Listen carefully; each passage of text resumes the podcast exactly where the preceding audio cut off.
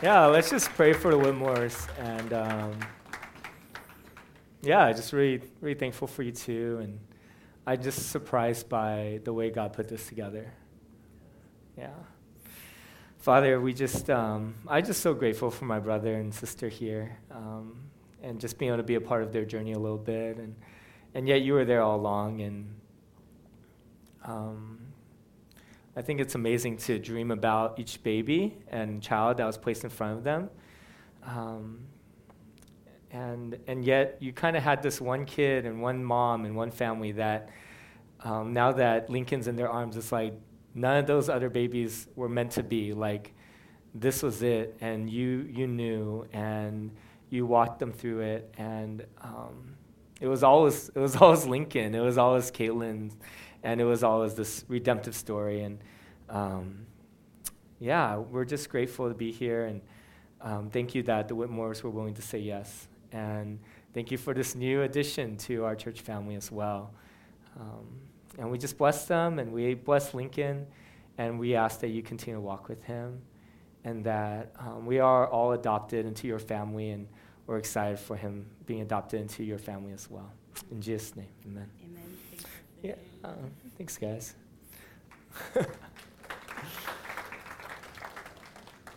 um, see. Yeah, we just I'm just really grateful for your our generosity as a community, the way you've been generous to this church uh, financially, and because of that, we were able to help support the Whitmores, um, 1,500 in the adoption process. It costs about 25,000 to adopt a kid and uh, her, their family helped out, but they've paid a lot out of pocket as well. And so uh, we got to help out with that. And you know, I was just kind of looking at our church finances, and we've been uh, by the end of this year, we'll have given out $15,000 um, outside of the church to our, our missionaries here, whether it's the apartment complex or on campus through Cru and Epic. And then we've supported about 10 of our members um, into summer projects this year, whether it's Uganda or Southeast Asia or San Diego or Wildwood and other locations. And so um, we're two years old. We're not at zero yet in terms of budget, but I feel like our leadership and you have been so generous that we're able to give even now. And we hope that we continue to be able to support um, adoption and missionaries and work around, around this area. So thank you so much for your generosity that allows us to be generous as well. All right, we got one person clapping. Keep clapping till this works. I'm just kidding. Keep yourself entertained. Oh, oh, no, Belinda? Was that you or me? That was you. All right. Okay, that was me? Yeah, you? Still you? Okay. All right. So I'll just pretend to click and you really click. All right. So um, we have child dedications next Sunday. Really excited about that. If you uh, have a kid that you want to dedicate, please talk to Tiffany Kim, and we'll be doing a little class uh, from 9 a.m., and then we'll do a child dedication next Sunday for our babies and some of our toddlers and kids as well. And um, we also have next Sunday special, our first special needs outing. So Daniel Warden has really led this team. I'm really proud of him. And we've been kind of gathering together for almost a year now. But this is the first time we get to go out as a team with some people in this community to downtown Disney. We're going to watch Finding Dory. Uh, from 2 to 6, and also explore downtown Disney, look for Pokemon if you want to do that. Um, and we want to extend this invitation to anyone you have in your life who has special needs. We would love for you to think through some friends and family that you can invite out as well. And so we'll have more information in the back, but you can also talk to Daniel Warden. And uh, we, after this event, the following month, we're going to do a dance for people who have special needs. And we have a small group dedicated to serving this population. And every month, they help out with families with special needs kids. We babysit them as they do workshops and fellowship. And we're inviting them out as well. So we'd love for you to be a part of that. All right. Um, Arden's starting up a basketball ministry. Uh, there's actually a basketball gym right downstairs, and he's taking great initiative.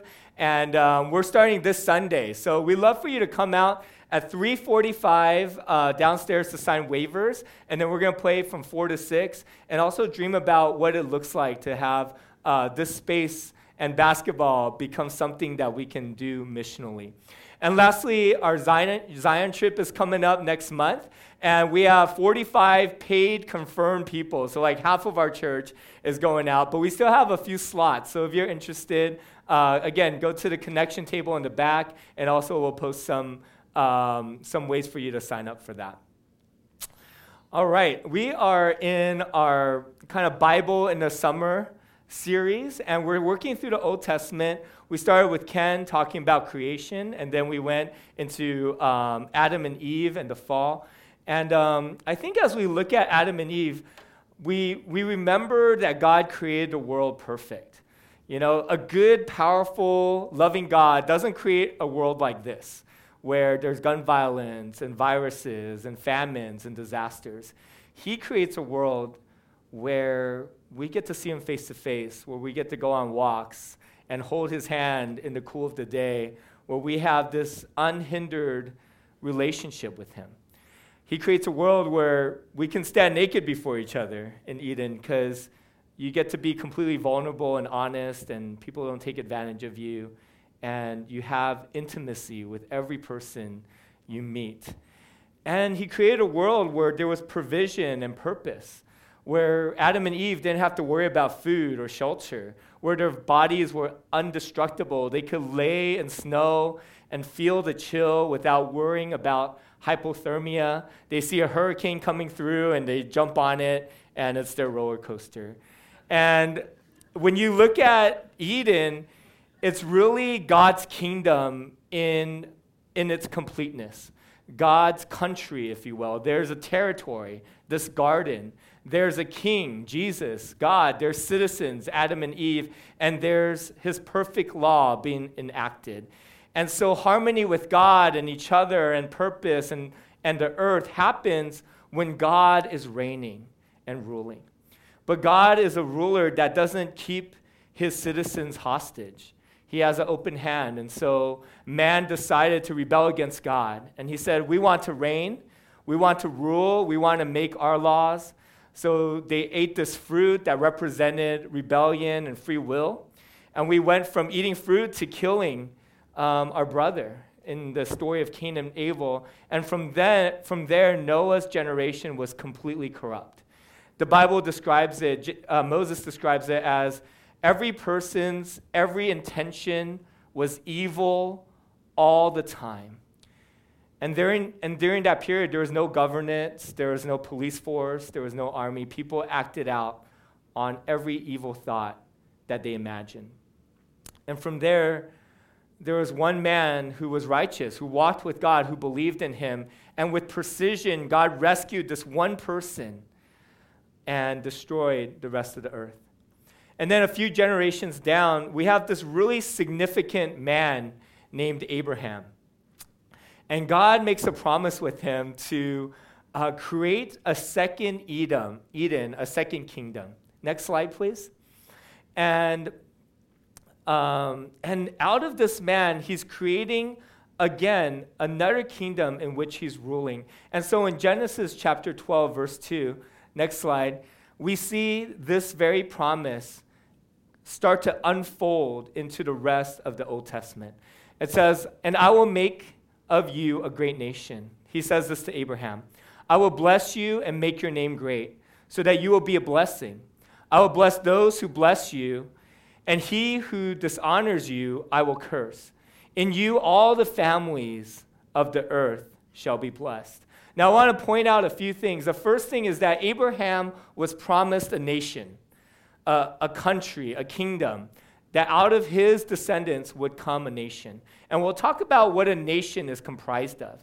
And secondly, this nation would be able to bless other nations. Its function, its purpose was to bless and draw people to God was to be a kingdom like Eden, where God's the ruler and there's a territory and there's citizens and people would reside there. This was the, second kingdom that God was building out on earth. And from Abraham, oh, back two slides, please. One more. So we see Abraham, he has a child named Isaac, one kid, and most of his journey, most of his narrative is about waiting for one kid so that there's a possibility for a nation to come out of his descendants. His kid comes out, Isaac. Isaac has uh, two sons, Jacob and Esau, maybe a few more that I don't remember. Those are two big ones. And then after Jacob is Joseph. And Jacob has 12 sons, which becomes the 12 tribes of Israel. He's like the father of Israel. And then Joseph becomes sold into slavery. He goes into Egypt um, as a slave, but becomes a ruler through this famine. And then invites Jacob and the rest of his family into Egypt. And yet, even in Egypt, Jacob knew that this wasn't the end, that they weren't supposed to just be this part of this other nation.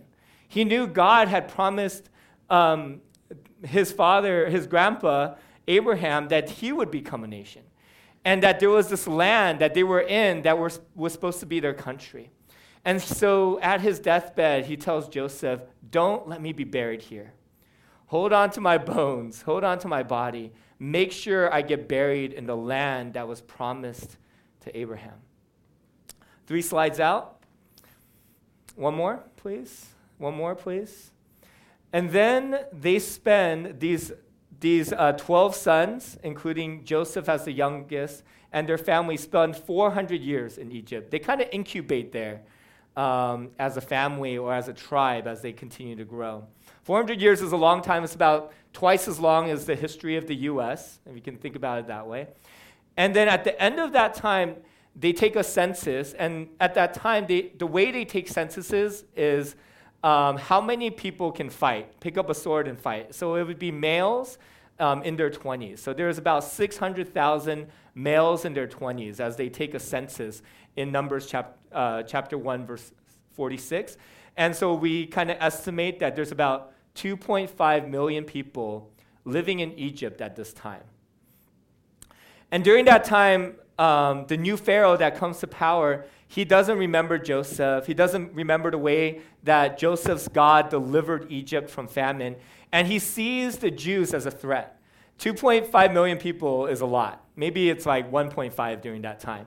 And he's thinking, man, if another country invades, these, this subgroup, these Jews, will join this other country and overtake our, our, our nation, uh, Egypt. And so we're going to enslave them. And that's really the beginning of, of Moses' story, as you heard from uh, Paul. All right, next slide, please. God delivers um, the Jews from Egypt, and he does 10 plagues, and each one is very precise. It's, it's to attack, it's like a, a frontal attack on the gods of Egypt. So every god that the Egyptians worshiped, God, our, our God, Yahweh, created a plague in order to say, nope, I'm actually, um, I actually own this territory. I actually own this category. Whether it's the Nile River or birth, which um, the Pharaoh was supposed to be in charge of, or the sun, or frogs. God's like, nope, I'm actually the ruler of all of these things. And I think he's doing that to overthrow the Egyptians' concept of God and power, but he's also doing that to purge maybe this uh, polyistic view of, of godness from his own people, from the Jews. And so they go through um, the plagues. Pharaoh finally lets them go. Prince of Egypt, the waters part. You know, uh, Whitney Houston singing "I Believe" or some song. And then they get to this mountain called Mount Sinai, and this is where we pick up. And it's extremely, it's an extremely important part of our spiritual heritage because this is when God fulfills his promise to Abraham. This is when this little family becomes a tribe and now becomes a nation. And now becomes a nation that becomes a blessing to all the other nations. So, what constitutes a kingdom or a country or a nation? Well, there's four different components, right? The first one is that there's a law, there's a way in which this country is governed. If you think about every country in the world, there's a law or a constitution that governs that country. Secondly, there's a government. Um, you know, in the US, we have several governing entities uh, Supreme Court, the houses, the president. Um, but there's some type of government. Thirdly, there's a territory. There's actually, you know, a point on a map and a circle you can draw around that point that says this is your country. All right? And fourthly, there's citizens. And the first thing that happens when they, well, not the first thing, eh, the first thing that happens when they get to the mountain, that God, and as God's inaugurating uh, this nation, fulfilling the promise that happened 500 years ago to a man he had a private conversation with who had died 400, you know, 400 years ago. You see the faithfulness of God through these 500 years, and now he's going to upkeep that promise um, five centuries later, which is pretty phenomenal. And this is how God does it. Moses goes up to the mountain and representing the 200, 2 million, uh, 500,000 people who are just like slaves that left a really powerful country um, because of God. And God says, This is what you are to say to the descendants of Jacob, and what you are to tell the people of Israel. You yourselves have seen what I did to Egypt, and how I carried you on eagle's wings and brought you out myself. It wasn't Moses and a, a, staff and him taking out on an army, right? It's, it's God through Moses, hand, you know, gathering his people and bringing them out under his protection. And now we see the four components of a nation. Now, if you obey me, God as the king fully, um, the quotations, what's in the parentheses is not in the scriptures, but I added them in to help us conceptualize this nation part. Okay, if you obey me fully and keep my covenant, then all the nations, you, th- then out of all the nations, you will be my treasured possessions. Although the whole earth is mine, you will be for me a kingdom of priests, a royal nation. So, the way God intended Israel to be was this amazing country in which he would rule. There would be a territory around his rulership. There's his temple. They would be his people, and there would be laws governing this country. And just like you could walk into Disney and be like, oh yeah, this is like this is like Walt Disney or Mickey's Kingdom, right? And uh, there's this really cool picture uh, I don't know how much tangenting I want to do, but there's this cool picture of like Walt Disney looking into a mirror, and in the mirror is Mickey Mouse. It's a really uh, kind of profound concept. And he's ruling Disney. Uh, Mickey is ruling Disney.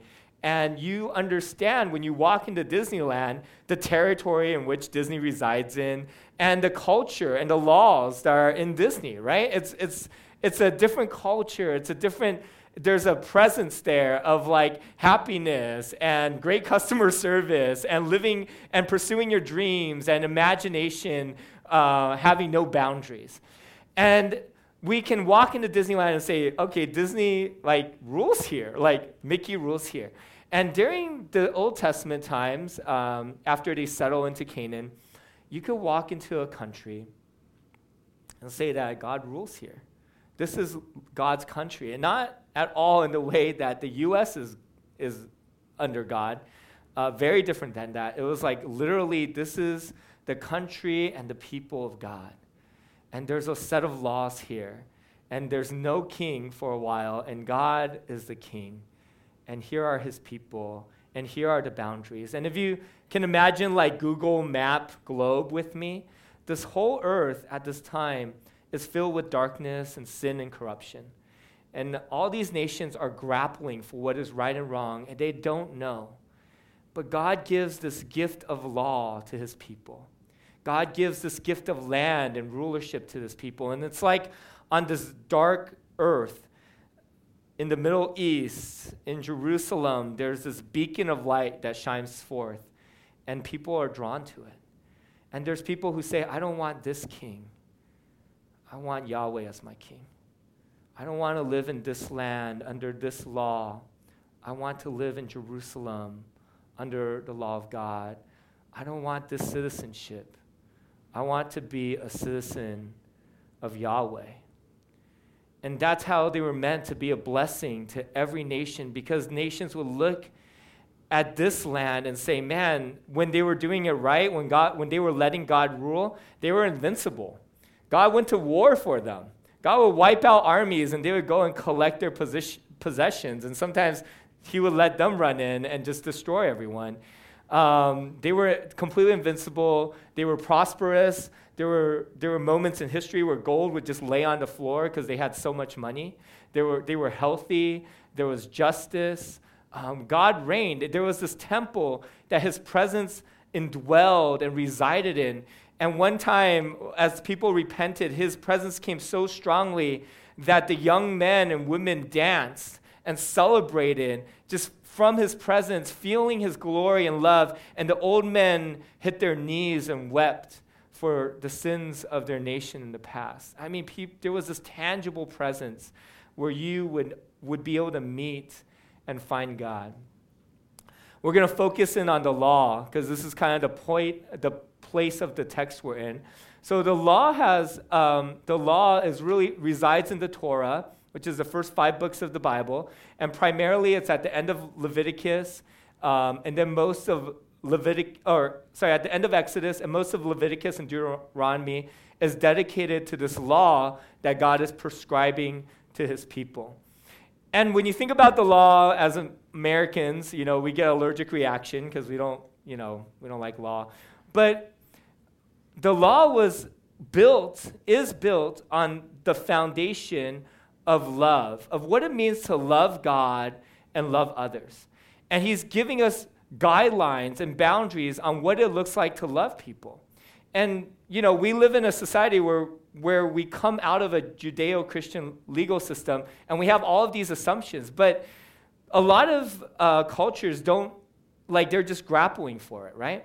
And there is laws, there is rules in how we interact. Um, you know, so like I can't punch Nina and say I love her. It's not nice. But but um, so there's a law, right? There's a law that says uh, don't punch your pregnant wife, and and it's built on love because if you love someone, you don't punch them. Does that make sense? And every law that God inscribes is for the purpose of love. And we once we divorce that purpose of loving him and loving others, it becomes legalistic. It becomes arbitrary. It becomes useless. But every law that he puts into place is linked, is is um, is tied to the law of love. And that's what Jesus says. That the, the laws and the prophets all hang off of loving God and loving others. But what I've really enjoyed about kind of reading through some of these laws is how God is intimately involved in, in aspects of ruling this country and also how he stands up for the weak. Next slide. My pretend click. Okay, so here's some really cool verses. It says, if you take your neighbor's cloak as a pledge, uh, oh, this is like after the Ten Commandments. So the Ten Commandments is kind of a, an outline for the rest of the laws that he would, he would then um, kind of flesh out. Uh, return it by sunset, because the cloak is the only covering your neighbor has. So this is kind of assuming your neighbor is poor. What else can they sleep in? When they cry out to me, I will hear, for I am compassionate. So God has this really like intimate relationship with his people saying, Man, if you borrow your neighbor's cloak and they go to sleep and they can't fall asleep because they're shivering and they're sad and they talk to me about it, I'm going to hear. And I'm to, I'm compassionate. I hear people who are wounded and hurting, and I'm to, I'm to act in justice for him. He says, You shall not oppress a sojourner. You know the heart of a sojourner, for you were sojourners in the land of Egypt. It's like, remember, that's who you were until I adopted you. And this whole nation is set up for other people to come and be a part of my kingdom. And so he has all these provisions for people who come in as immigrants because it was meant to be a country for all of God's people, um, to be a light to shine across every nation, to be a blessing to every nation, as he says uh, to Abraham. But there's also limitations in the law. Um, First of all, the law is not meant to, for salvation. So the law is governing this people group. But even if you keep the law to a T, it wasn't meant to be able to give you righteousness or give you um, salvation, allowing you to get to heaven. Um, and I think part of that, which was really surprising to me, is that the law, even, even the Torah, like all of those books, if you were to keep every law perfectly, you're still a sinner. Isn't that crazy? Because we can't keep it perfectly, anyways. But even if you were to keep every law in the Bible perfectly, you would still be a sinner before God. And I get this because Jesus is talking about the law, and he's talking to these Pharisees, these elite Jews who are not only keeping the law, but having the law like spawn other laws that they also want to keep in order to keep the laws that God's prescribing. And Jesus kind of throws them in a loop. And he's like, okay, you think you're perfect? You think you've, you're good enough? You think you've kept the law? Well, if you look at a woman lustfully, you've committed adultery. If you hate somebody, you've committed murder. And they're like, oh, yeah, I'm screwed. and we should all kind of feel that way a little bit. And that's not in the law that God prescribes. The law that God prescribes is really a compromise between his perfect law of like looking at women and committing adultery, and that's kind of what he considers the standard of righteousness, and this very realistic world that we live in. And he creates a law out of the compromise of the two. And so it was never meant to save us. What it was meant to do was to show us our sin. And we, we don't like that. And I think we retreat from the Bible or we retreat from church or Christianity because we don't want to see our sin. But the part of the law's very purpose is to show us our sin, but also to show us that we need a Savior. So, Romans chapter 3, verse 19 to 20, it says, Now we know that whatever the law says, it says to those who are under the law so that every mouth may be silenced and the whole world kept accountable to God. Therefore, no one will be declared righteous in God's sight by the works of the law. Rather, through the law, we become conscious, conscious of our sin. Next slide. And then Galatians chapter 3, verse 24, it says, So the law was our guardian, or maybe like our foster parents, if you will, our tutor, someone who kind of looks after us until Christ comes that we may be justified by faith. So that this faith has come, we are no longer under a guardian. Next slide. This is the last slide, so put away your Pokemon, you know, catching and pay attention here. Um, Adam, Abraham makes this covenant with God. When, when Abraham and God makes uh, God makes this promise to him. He says, Hey, I'm going to make you a nation. I'm going to bless you, and every nation on earth will be blessed through you.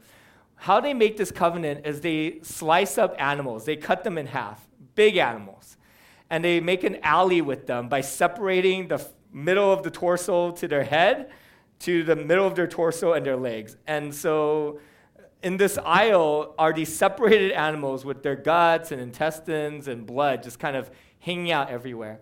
And this was the ancient rituals that kings used to do when they made promises to each other. That the kings would, would do this, and then the two kings would walk down the aisle together and say that if one of us breaks this covenant, we, sh- we deserve to die. Or if you watch Harry Potter, it's like the unbreakable promise, right? Or, you know, and then you die you break it. Um, and so Abraham and God walk through this aisle, and he says, and they make this covenant that Abraham and his kids and his descendants would be loyal and follow God, and God would rule and, um, and, and tenderly keep them, and that they would make this, this nation and this, um, this kingdom through his descendants. And then we have in the law, we right away when you even after right, right as the laws are given, you just start seeing the hearts of, of people and of the Jews and how they just flop so easily. Like they, they worship this golden calf, and then, like in the wilderness, they rebel against Moses and they want to become slaves again. And when they get to the land, you know, they worship all these idols, and then they turn back to God and they worship idols again. And God's, and so we were never capable of living righteously and keeping the law on our own and from the beginning of our faith till now. But God gives this provision, and He says, I'm gonna, whenever you sin, you're gonna sacrifice an animal. And there's one way in which they sacrificed where they would have two lambs, and one would be placed on the altar and killed, and the other one would be set free. And then Jesus comes, and he shows that, that he shows us that every animal that was sacrificed because they couldn't keep their promise, because they kept rebelling, was really symbolic of him. One of the ways that Jesus announced himself and that he was announced was that he would be the lamb that was slain, the lamb of God, the one that would be sacrificed for our sins. And when he comes, he's, he keeps, he takes our punishment for us. That all of us, because we broke this law, because we weren't able to live righteous, we see our sin. And, and we see these animals being split in two. And we're like, man, God, I can't keep my promise. I can't be righteous. I can't be holy. I can't do good all the time. I'm evil. I've done some really horrible things. And then the covenant before us is like, well, you deserve to be kind of, you know, killed and and and take on death. But then Jesus comes and he says, and he takes on our humanity and he's like, let me fulfill the law for you. I'm going to do it all right. I'm going to live righteously. I'm going to keep God's covenant. And also, I'm going to take on the punishment that you deserve. And that's what this Christian faith is all about. Us having this hero who represents us that when we couldn't keep the covenant, he keeps it for us. When we deserve death, he takes it for us. And then from there, Jesus establishes this new territory, this new kingdom.